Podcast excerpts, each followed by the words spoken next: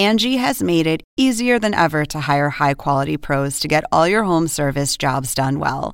Just bring them your project online or with the Angie app, answer a few questions, and Angie will connect you with local pros who match your specific needs. Or book a service instantly at an upfront price. So join the millions of homeowners who use Angie to care for their homes and get your next home service job done well. Download the free Angie mobile app today or visit Angie.com. That's A N G I.com. Angie has made it easier than ever to hire high quality pros to get all your home service jobs done well. Just bring them your project online or with the Angie app, answer a few questions, and Angie will connect you with local pros who match your specific needs. Or book a service instantly at an upfront price. So join the millions of homeowners who use Angie to care for their homes and get your next home service job done well. Download the free Angie mobile app today or visit Angie.com. That's A N G I.com.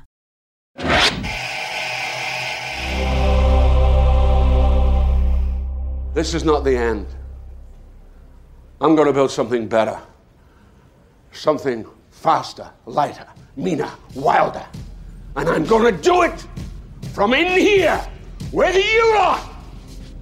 You're fucking pirates!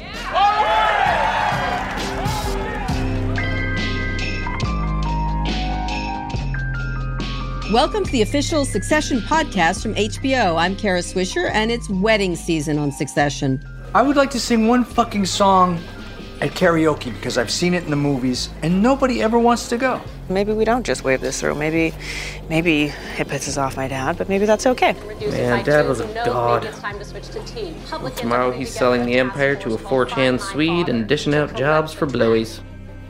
Today we're talking season four, episode two, with Succession executive producer and writer Lucy Prebble, and later divorce attorney to the stars Laura Wasser offers her expert take on how Tom and Shiv can end their marriage without the meddling of Logan, which honestly feels like an impossible task. This second episode of the season was written by Tony Roche and Susan Soon He Stanton and directed by Becky Martin. Let's get into it. As he prepares for life post Waystar, Logan finds a new place to be top dog, ATN. Meanwhile, Shiv, Kendall, and Roman think they can squeeze more money out of the Waystar Gojo deal with the added benefit of pissing off their dad. For once, Logan sees this interpersonal family drama as bad business, so he shows up at Connor's very bleak karaoke bar bachelor party to make amends. Shiv and Kendall aren't having it, but Roman, on the other hand, might be ready to jump ship. I mean, you really want me at ATN? More, Romulus. More. I need you.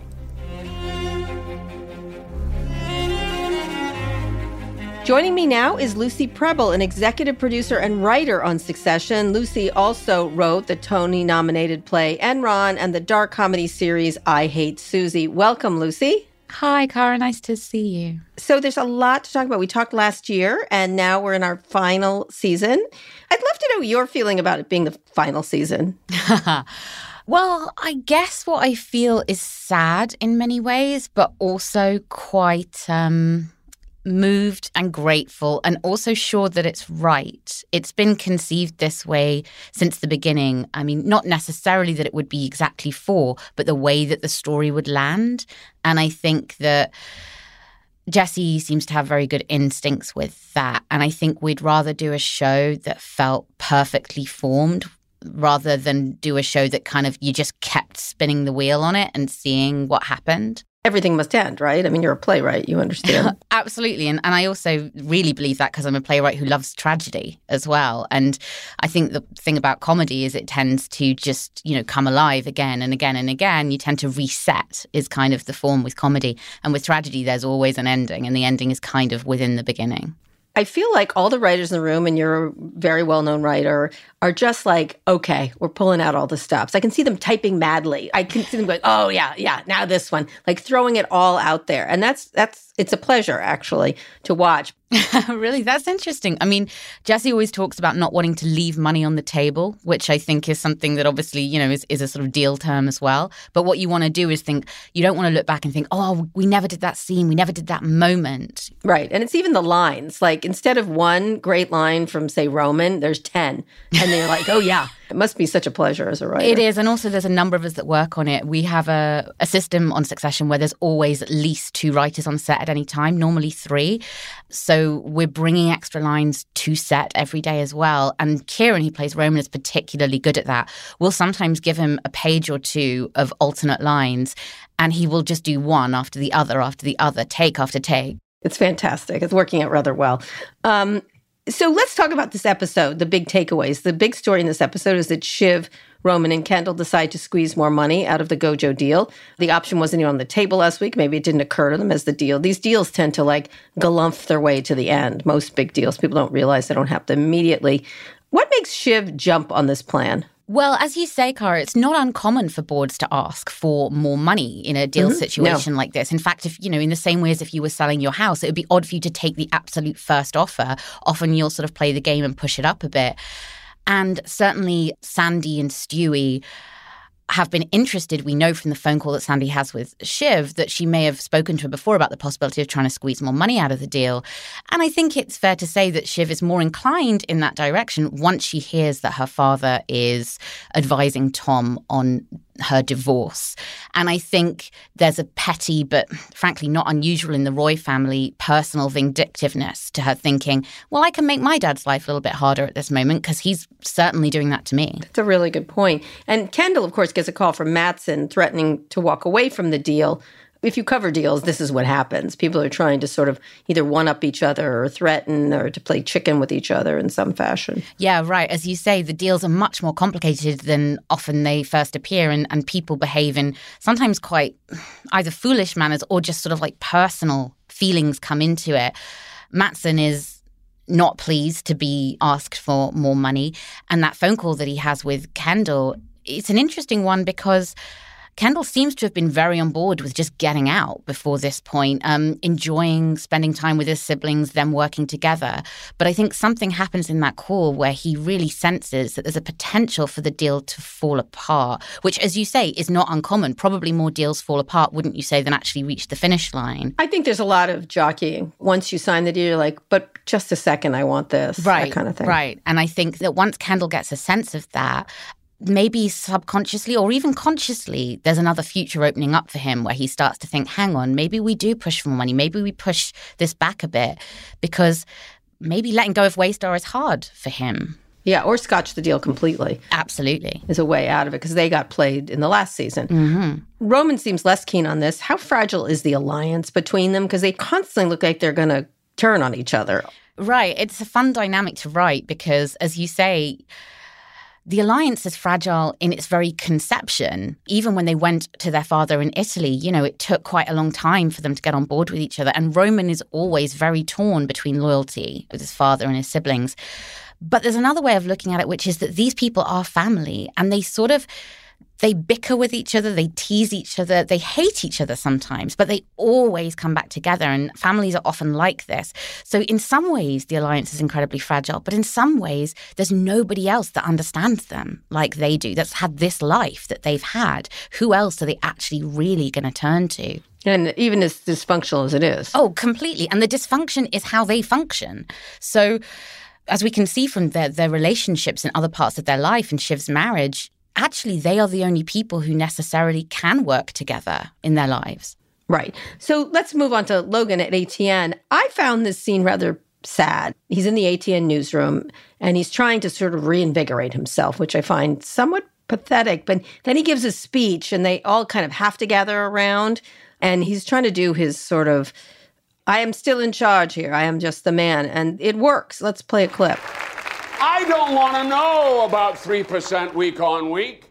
I want to know that we're killing the opposition. I want to be cutting their throats. Yeah, these speeches aren't around anymore. I have to say, in the modern, you know what I mean? Like he lives in that era where this kind of stuff worked. In the regime, how did you talk about this version of Logan? It's sort of the old Logan, I guess. Yeah, you're right. It is it is an old school approach, which is something that we thought Logan had a lot of as a character. Um, we talked a lot about Robert Maxwell, the way that he would speak to his staff and have these moments. I think there was actually a moment when Murdoch himself did stand on some toner paper and give a kind of famous. It's speech. in Wall Street Journal, right? It wasn't that good. I was there. It's fine.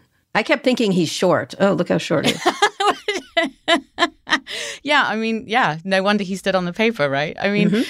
it's an old school thing to do. We used to talk in the writers' room every season about possibly having an episode called Logan goes back to the floor because we were struck by how these figures, Maxwell and Murdoch particularly, have these relationships with their newsrooms in Murdoch's case, where, you know, he wants to call up, he wants to talk about the headlines, he wants to really, really specifically get into it.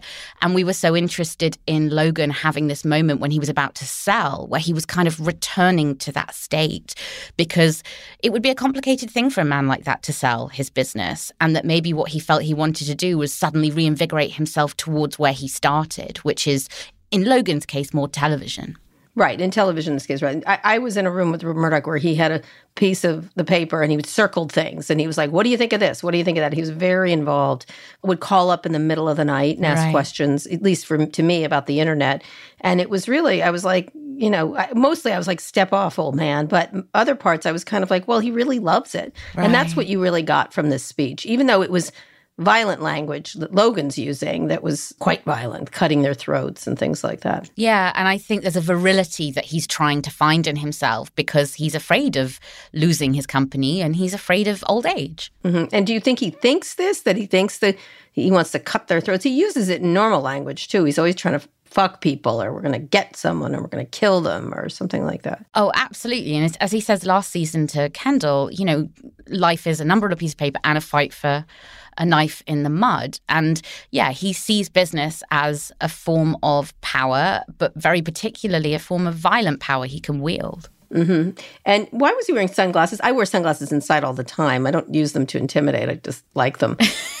Was that a Brian Cox thing or? I don't know if it was a Brian choice. I imagine it wasn't because certainly the dialogue did reference them. Um, Greg says at one point he's wearing sunglasses in the side, which suggests to me that we wrote it, but I don't have a memory of why we thought that. Maybe just to land the jokes that we wanted to land. But also, you know, there's a defense to it, isn't there? Of like, you can't see the whites of my eyes, but I can see yours. Right. And it puts people off. It intimidates. And it also whenever I'm wearing sunglasses, I would just often people say, "Why are you doing that?" I said, "I'm avoiding intimacy." well, at least you know what you're doing. At least you're honest about it. Yeah, I think he is too. He doesn't want. He wants to set himself apart. You'll notice that um, Kendall does the same thing quite a lot more, I think, in this season even than before. Mm-hmm. So it's almost a, a habit that he's picked up from his dad, maybe. So why does he care about ATN? Because it is the beginning of him that he's going back to his roots, that kind of thing. That's what I think. I also think that that generation, you know, nothing affected America particularly more than the 24-hour news cycle coming in, mm-hmm. and particularly establishments like ATN, which is obviously a fictional version of, you know, more particularly right-leaning um, TV news networks in America. And I think it's hard to overstate the impact politically that television news had on that generation more probably even than the newspaper world. So that always felt like a good choice for us. Also, Logan thinks of himself in that slightly Murdochian way as, as this man of the people, of mm-hmm. real people, the mm-hmm. people who watch the television, you know, right. the people in their houses, not the dilettantes, not the elites. Yeah, they have a real contempt for them, even though they live in very beautiful places and, right. and are different than you and me. um, one of the things that also seems to be something that always seems to pop up in Murdoch's life, for sure, is Sumner Redstone, Kerry has really wormed her way into the top uh, sphere of influence with Logan. Started as an assistant. There were theories she he wanted to have children with her. In this episode, she's actually trying to get a news anchor job, which is even cheaper in a lot of ways. Talk to me about her role because I have seen a million Kerrys at a lot of these among these billionaires, and I'm like, oh look, it's that person. yeah, know? I'm glad in a way that you mm-hmm. recognize that. Oh, I mean, as much yeah. as I'm also not glad because it's certainly something we came up a lot in our research. I mean, obviously, Redstone is a particularly, uh, let's say, vivid example of all of that. Murdoch. Yes, Murdoch. Sergey Brin. Absolutely. Elon Musk. It goes on and on. Yeah.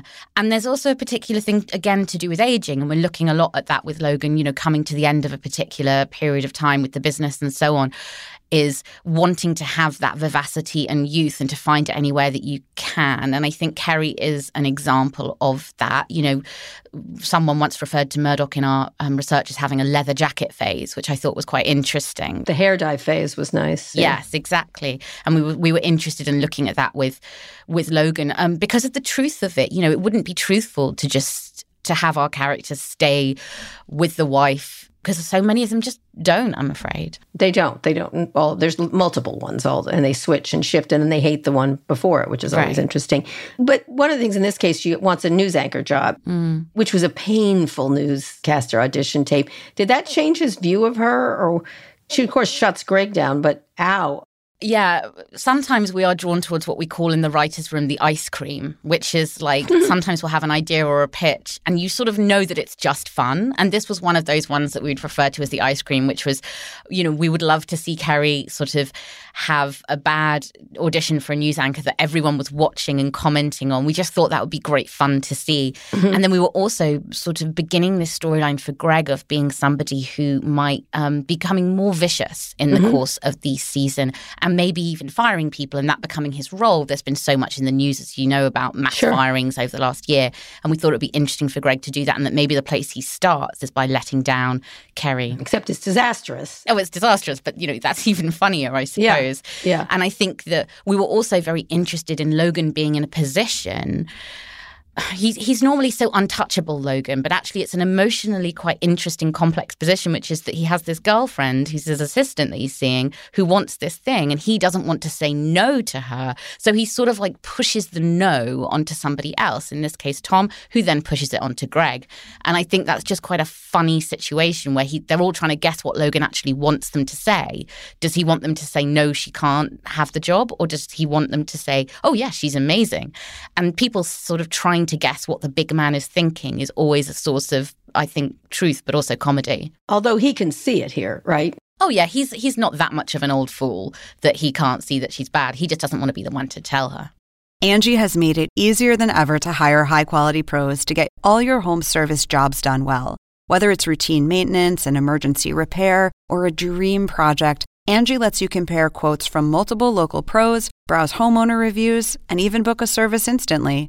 Angi's been connecting people with skilled pros for nearly 30 years. So the next time you have a home project, bring it to Angie to get your job done well. Download the free Angie mobile app today or visit Angie.com. That's A N G I.com. Angie has made it easier than ever to hire high quality pros to get all your home service jobs done well. Just bring them your project online or with the Angie app Answer a few questions, and Angie will connect you with local pros who match your specific needs. Or book a service instantly at an upfront price. So join the millions of homeowners who use Angie to care for their homes and get your next home service job done well. Download the free Angie mobile app today or visit Angie.com. That's A N G I.com. Yeah. So Tom is another one. You know, everyone's trying to to jockey for position in, in this situation. Um, he's trying to keep his place in Logan's sphere of influence. We're going to be talking with a divorce attorney in a bit about the Tom Shiv storyline. But uh, I wanted to ask you, what would divorce mean for Tom? Uh, what's at stake for him? Because he backed Logan over his own wife, and how much does he have to lose? I think Tom has everything to lose. Um, it's always hard and a fascinating question mm-hmm. how much of Tom and Shiv is based in anything real and in love, and how much of it is based purely on a sense of personal gain and, as you say, of jockeying. And this season, I'm really proud of actually how we explore that. Um, I always have quite a hand in the Tom Shiv storyline and the writing. And there's some stuff in later episodes as well that I just think answers that question for you quite a lot. And I'm excited for people to see that. Mm-hmm. Um, I think at this point, I wonder if him tying up all these other lawyers may have some element of him just not wanting the divorce to proceed at mm. this point. It may be a way of him sort of blocking further progress oh, because okay. it's hard to see, even even unconsciously, it's hard to see how Tom comes out of a divorce with Shiv looking and feeling great, especially considering his new burgeoning relationship with Logan. Mm-hmm. I think he's in big trouble. yeah. he doesn't have any, you know, no matter who wins, he loses kind of thing. Mm. I think the most affecting scene is this karaoke bar scene. This is an unusual confrontation with his children because he knows they've got him a little bit with holding up the deal. Let's listen to the clip. Do you know what he's offering? You can separate the personal and the business. You can mm. reset your dynamic as a family. Oh, super. We're going to be just how we like we used to be and, and, and go on summer vacay together and drive down Route 1 in an RV singing show tunes? It may be more complicated than that. Yeah, I mean, I guess you're still in the honeymoon period, so you know, getting your own show on TV. Oh, are you not going to be on TV now? No? I'm sorry, is that not. Mm. Has he fucked you on that? That'll happen. The fucking. But congrats on losing your betrayal, Cherry. Enough. I thought you'd be interested in an apology, but that, that's enough. Wait, I'm sorry, an apology? We, we missed that. Look, I don't do apologies. But if it means so much to you, then sorry. Worst apology ever. I mean, it's amazing he does it at all, right? all right. No, but it, it's even worse than not saying sorry. Yeah, it is, isn't it? Because it's just, it's so obvious. It's the perfect sorry, not sorry kind of reading of that that Brian Cox did. Talk about the conversation in the writer's room about the scene because he's a little bit more open and not on the attack, I guess. Yeah, well, in writing it, we we wanted to see Logan in a way we hadn't seen him before because it's not unusual for him to have this, you know, brusque defensive mechanism in place. We were all interested in firstly Kerry's impact on him. I mean, mm-hmm. I think there's a scene that we don't see where Kerry has a conversation with Logan where she sort of advises him mm-hmm. to be a bit more vulnerable. A tactic, using as a tactic. Yeah, as a tactic. And also, maybe even from her point of view, with a naive sense that something could change because she doesn't know Logan as well as they do. So I think she's probably had a hand in it.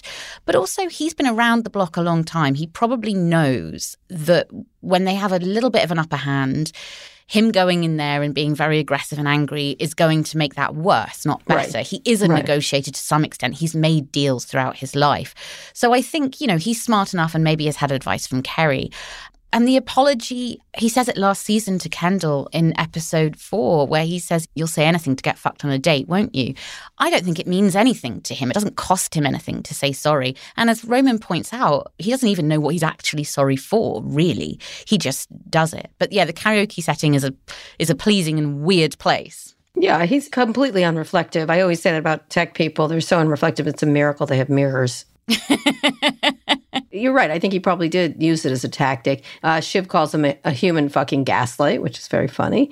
If anything, what should he be apologizing for, or what do you think he's apologizing for? I think you're absolutely right that he is an example of an unreflective human being. That's where he gets his power from. So I sincerely think he's apologizing for the fact that they are doing something he doesn't want them to do. I don't think he's really capable of analyzing past behavior and, and having sincere regret for it. So it is a shibboleth. It is a sort of like totem that he's saying in order to get the thing that he wants. And then when he when they force him to think harder about it, the, you know, as, as he says, the thing he comes up with is the helicopter because that's the last thing he can remember that he did, withdrawing the helicopter from them.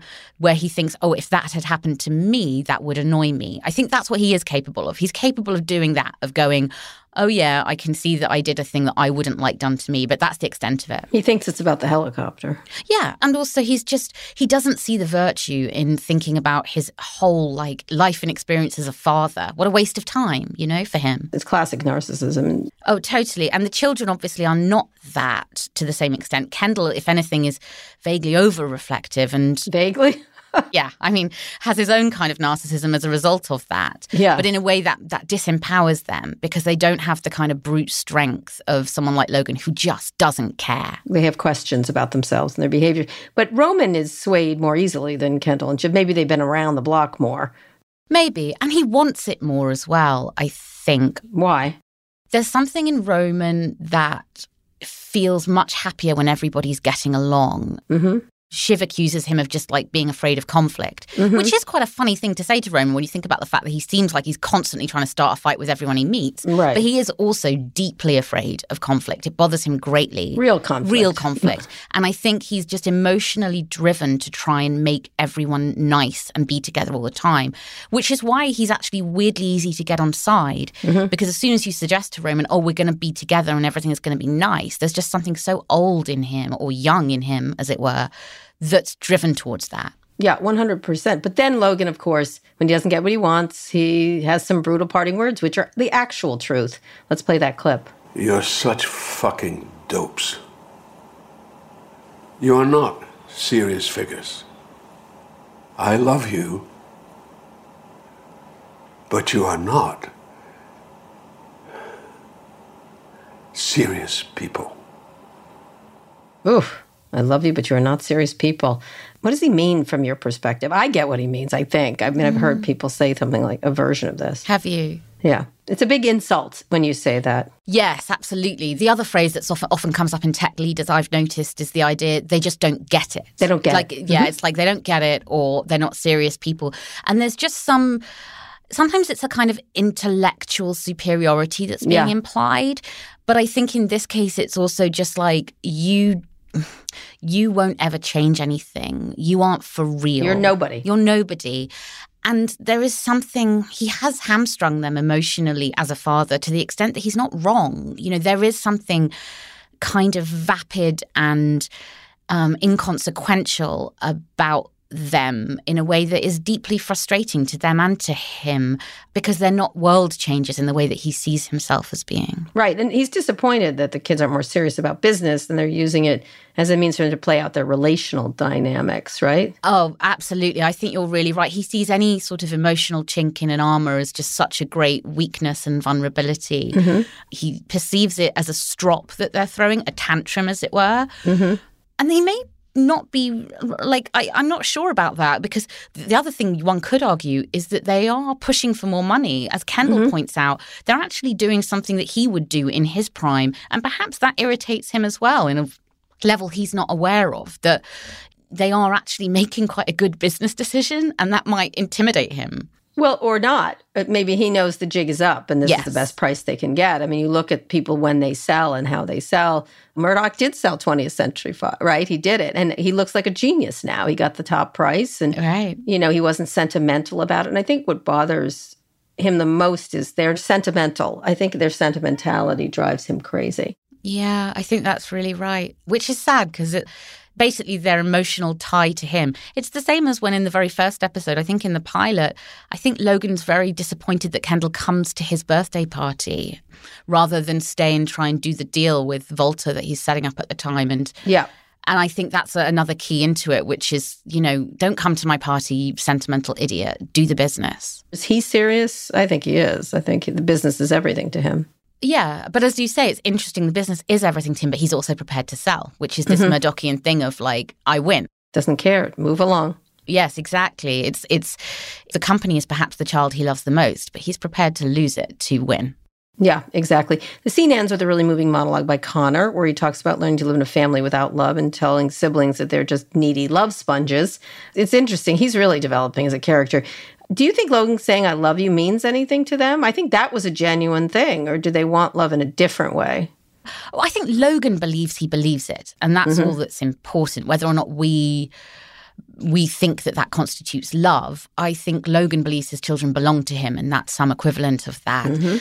I love that little speech by Connor. We talked a lot in the room at the time um, about attachment theory and the idea Mhm. of who's dysfunctionally attached and who's avoidantly attached. And basically, you know, we know that children who who don't get a certain amount of love and care do give up on hoping to receive it, which is why your relationships become harder when you get older and you're avoidant by nature because you simply don't really believe that it's possible or that you're deserving of it. And Connor is this archetypal example of that, and that's what he's he's describing. He's describing it as a superpower in this in this heartbreaking way, which I think is is true. Whereas I think some of the other siblings probably haven't given up on that. I think Kendall Right, would no. think that he's worthy of of love. Whether he's right is is a different matter. Oh no, he needs love badly. I, you know, I always say about a lot of powerful people, both in media, tech, ever in business.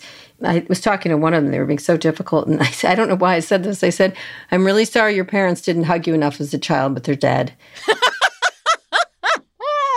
and they were like, "What?" And I said, "They're not coming back. You're not getting any more hugs. Just get off my ass." Like it was like, and I just came out as a parent. I understood that people who Mhm. aren't hugged enough as children, right, really do not thrive. They can live and they can do well, but they certainly it, it comes out every which way. Oh, absolutely. And there's no amount of hugging now that could fix it, unfortunately. so, in any case, th- there you have it. It's all yours. You'll give it a try, Karen. Yeah, yeah, absolutely. Speaking of lines, before we let you go, I want to ask your very favorite line from this episode because I'm loving all the lines. So I'm asking everyone these. Oh my gosh. You pick one and I'll pick one, okay? Mm-hmm. Let's play a clip. So what's happened? What's happened? Okay, so he's still just kind of walking around, but with the slight sense that he might kill someone. It's like Jaws. If if everyone in Jaws worked for Jaws. That is my favorite that's, line. That's, I mean, that's my favorite as well. It's right up there. I also have another very small Greg moment that I adore, which is less of a written line, more of a performance thing. When he goes to Kerry to basically get her into a room to tell her she's not got the job, mm-hmm. he says, "Can I grab you for a minute?" And Kerry responds because you know Greg's been mm-hmm. very much out on the town with Tom. With um, mm-hmm. she responds with the line, "You've grabbed the other woman in Manhattan," and he says, "Thank you."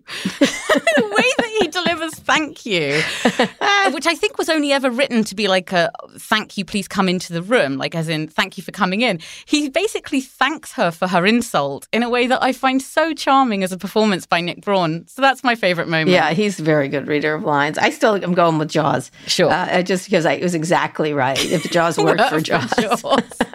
Which would be a good movie. I mean, I would watch that movie. Jaws in a top hat. They're all great lines, and, and it's all due to writers like you, and you should all be really proud. And you are writing up a storm, as they say, just thank typing you. hard. Anyway, we really appreciate it. And thank you for coming on and talking about this episode. Oh, no problem. Thanks for having me.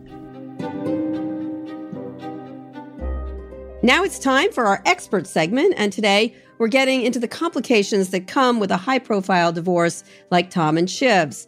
Joining me now is Laura Wasser, a celebrity divorce attorney and one of the top lawyers for divorce.com. I've interviewed her before. Thanks for having me. No problem. Off the bat, I want to ask you how real this dynamic is between Shiv and Tom. We'll see Tom has contacted all the best lawyers, so they can't represent Shiv.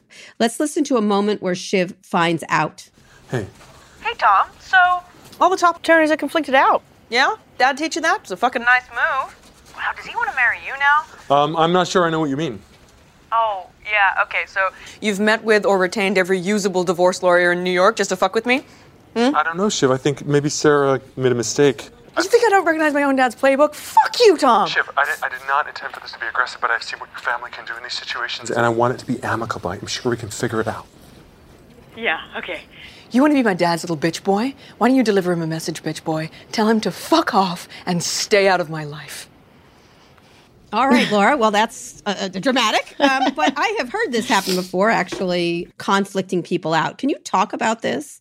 And is it really a thing? Yeah, the original playbook was this happened in The Sopranos, if you recall. Mm-hmm. And Tony mm-hmm. Soprano called everybody. So now I actually do have people here in California that will call. Um, we have a pretty strict conflict system at our office. So you'd have to actually come in, have a meeting, have a Zoom, have a telephone call. And the standard really is that you have to convey some confidential information also, which of course Tom mm-hmm. could have done. So, yes, it does happen. And to say that you want it to be amicable once you've made that move is a little bit disingenuous, Tom. you bitch boy. And what has he actually done to compromise those lawyers practically? He's conflicted them out, meaning that when she calls, they check their notes and they see that the husband has called, spoken with someone at the firm, imparted some confidential information, and they say, Sorry, we can't talk to you. We've already spoken to him, so we can't talk to you and we can't be of service to you. So, yes, it is frustrating and it certainly doesn't start things out on the right foot, but it's not the only way to go. I mean, she'll find mm-hmm. another attorney at some point and usually, I, I hate to say this because my colleagues will probably be mad at me, but family law is not rocket science. I mean, you know, there's going to be someone that's going to be able to help you through this process. Right, right, right, right. There is a lot of attention given to the lawyers, though, in these kind of cases, yes. obviously. Is it effective to do that? Well, one thing that there is to be said also you don't mm-hmm. want a bad lawyer on the other side. You really don't. You want somebody who's going to be good because there's a lot better of a chance of working it out. There's a lot better mm-hmm. of a mm-hmm. chance of getting into court and getting things done if you can't work it out. If you've got some schlub on the other side, or even worse, the party decides to represent themselves, it'll take longer, it'll be more expensive. And so you really do want one of the key players that either hopefully mm-hmm. you can reason with and resolve the case. But even if not, you want to be on par with somebody. There's nobody that's that good, that's that scary that you should conflict out. It's it's kind of an amateur move, frankly. Amateur move. Okay, but it happens. It does happen. Yes. What's the most challenging part in dealing with people like Tom and Shiv, where there is power, there is family, and the business intertwine? I think the most challenging part, it, particularly dealing with people that have that kind of wealth and are so used to being told yes, is mm-hmm. being able to apply the law to the facts of their case and sometimes saying mm-hmm. no. I get paid the same amount no matter who you are. And so just because you're used, I mean, I remember uh, seeing episodes where the father no one says no to him. And if somebody says no, he finds a different way to get somebody to say yes. That doesn't really happen so much in family law. I mean, as an mm-hmm. example, mm-hmm. if Shiv calls up one of these attorneys who's been conflicted out and they say, "Well, I can't help you," and she says, "But I'm I am who I am," you, they can't do it. And so you have to really be able to be very clear about what the parameters of the law are. People wearing black robes and sitting up on the bench, they don't care. They're not going to give right. you any special dispensation because you're wealthy or powerful. So, as the lawyer, you have to kind of convey that information before you get to court so that everybody's expectations are very realistic. Right, right. So, how long do these cases usually last? People always accuse lawyers of trying to lengthen the anger. Not me. I have yeah. massive case ADD. I want it to go six to 12 to 18 months at the very most. It shouldn't mm-hmm. be complicated in this day and age. You know, you can usually push a button now and get documents. You can get Quicken. You can see mm-hmm. what the mm-hmm. marital lifestyle is.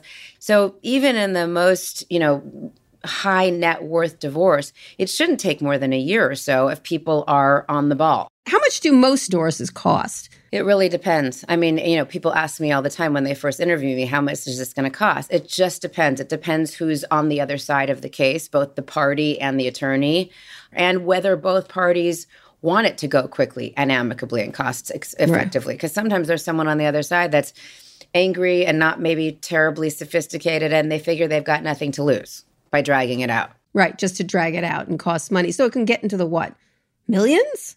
Yeah. Wow. Yeah. Yeah. So it's like thousands of dollars an hour for the lawyers, and then that takes time. So everything takes time. And a waste. I mean, I just drove down to court. That took me an hour. I mean, we bill for that. I sat around because there were other cases being called. That's a few hours. We finally got heard. Then I drove back. So it's expensive. I mean, there are definitely ways to cut corners. Now we can appear remotely always suggest mediation before ever getting in front of a judicial officer downtown. There's all kinds of things that can be done, but it still can be very expensive. If people want it, if the clients want it. I used a mediator for my divorce. I used a mediator because we got along. I know, I remember, and that's great. We didn't have a whole lot of issues, and it was maybe two months. It was fast, um, and it went very well. But so, if you were hired uh, hypothetically by Tom, how would you approach it? Shiv has done a lot of wild things to Tom in the past few seasons. I'll review them.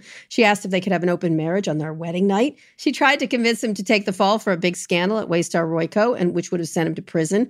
Would you use any of this ammo as his attorney, or does it matter?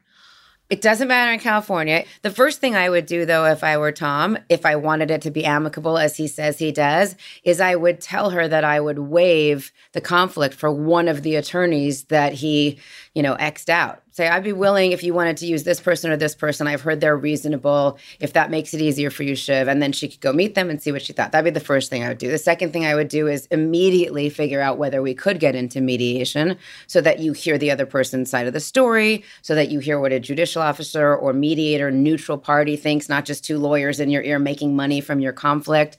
And i probably i mean you know people come in. There's a reason people get divorced. Sometimes it just you outgrow each other the love dies. But a lot of times people have done really shitty things to each other, you kind of have to leave that in the past. That's why you're not going to be married to that person anymore, Tom. So you're not going to have to take the fall for her anymore. You're not going to have to have an open marriage anymore. Now we're moving forward. How do we best deal with kind of extricating ourselves from each other? How about if you were hired by Shiv? I mean, Tom's trying to climb the ladder at Shiv's family company. At the end of the season, he went behind her back on the business deal that screwed her, essentially. Is that helpful? Would you let her use divorce as the weapon to hurt him? I don't think so. I would, I mean, I'm sure she's really hurt by her dad and how that worked. And as you know, I worked for my dad for years. So I know that father daughter relationship and always trying to right. get the approval and all that. I would not use it against Tom. She could use it against Tom when she's having her therapy sessions and, you know, getting stronger and getting past the anger. But I would really keep it very business oriented Maybe there's a civil lawsuit that she has against him for what he did to her in terms of that deal. I don't know. But I would keep the divorce part the divorce. And it sounds to me like she's got plenty of money. She can get out and then go her separate way. That's what I do. Yeah, money's not often the point, is it? No, but I would, if I were her lawyer, I would make sure that Yeah. she understood it is the point here. You've got it. Let's cut bait with this guy and Anne Royco and let's start something new. So I've heard you don't believe in lifelong monogamy, which is a belief you and Shiv share. But Tom feels much more like a quote traditional marriage guy. After doing this work for so long, do you consider yourself an expert on marriage? Can you tell what marriages work out and which won't? No, I can't. I have no idea. I'm always surprised. I'll go to a wedding and I'll say, oh my God, this isn't going to last. And then it lasts forever. You never know what Yeah. happens behind closed doors. Here's my superpower I can tell Mm-hmm. exactly how the divorce is going to go down. All right. And what is that sign? It just has to do with the numbers and the feelings. And when I first meet with somebody, I say, "So tell me what's going on." And if it's all about he did this, he cheated, it's going to go one way. And and but I can always see exactly where the pieces are probably going to fall. And I say that. I said, now the only question is, how much money are you going to spend to get there, and how miserable are you going to get during that time period? When you go see couples go down the path that Shiv and Tom have gone down the divorce warfare, do you think there's any way marriages can be saved? Have you seen that happen? I mean, I know it's in the movies. But it does happen in real life too. The more passion, the more anger. Again, there's some trust issues in this one that seem like they may be hard to overcome. But I've seen couples who have cheated on each other, they've done horrible things. There's so much passion there that sometimes mm-hmm. that passion actually inflames something and they get back together. And maybe that later they get divorced again. But I have seen people get through it. Mr. and Mrs. Smith, I'm thinking. Exactly, all that. But then, oh, did they have a divorce? yeah. yeah. Yeah, but was- again, that's the movies. It's the ones that come in and say, I just don't feel anything anymore. Just I got to get out of this. But if it's that angry or that sad or whatever, sometimes Yeah. those people figure out a way back to each other. And do you say, mm, not a good idea? Or Nope. you don't try to, no. Stay out of it. What I do say is if you're separated, please don't sleep together because that can really blur the date of separation line and that screws up my case. Go have sex with somebody else if you're separated. Can you use your superpower of knowing how a divorce will go to give us a prediction about Tom and Shiv's pending divorce? I think Tom and Shiv's is going to be long and angry. And then all of a sudden, one or both of them is going to hit a wall and it's probably going to settle. I do not think this will be the one that ends up in court for years and years and years. There'll be something that Mhm. happens which they will ultimately settle, but there will probably be some battles or skirmishes before the war. Laura, thank you so much. Thanks for having me.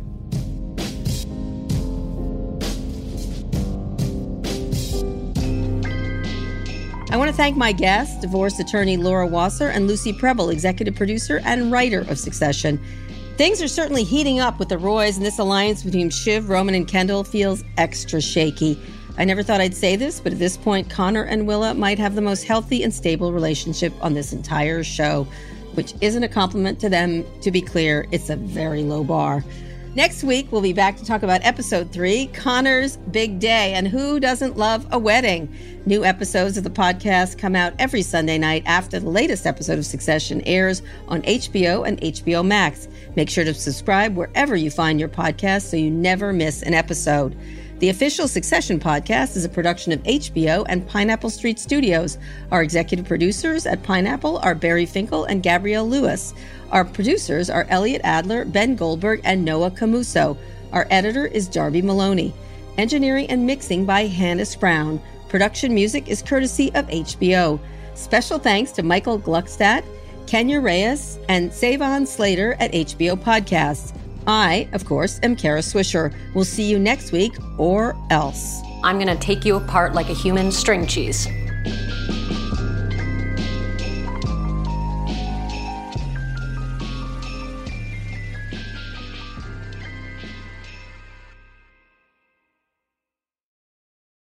Angie has made it easier than ever to hire high quality pros to get all your home service jobs done well. Just bring them your project online or with the Angie app, answer a few questions, and Angie will connect you with local pros who match your specific needs. Or book a service instantly at an upfront price. So join the millions of homeowners who use Angie to care for their homes and get your next home service job done well. Download the free Angie mobile app today or visit Angie.com. That's A N G I.com. Hacks is coming back, and so is the official Hacks podcast. With us, your hosts. I'm Paul W. Downs. I'm Jen Statsky. And I'm Lucia Aniello. We're the creators and showrunners. Each week on the podcast, we'll break down the new episodes. We'll also have special guests, cast and crew from the show like Hannah Einbinder and Jean Smart. Hacks Season 3 is available to stream now on Max. Be sure to listen wherever you get your podcasts or listen directly on Max.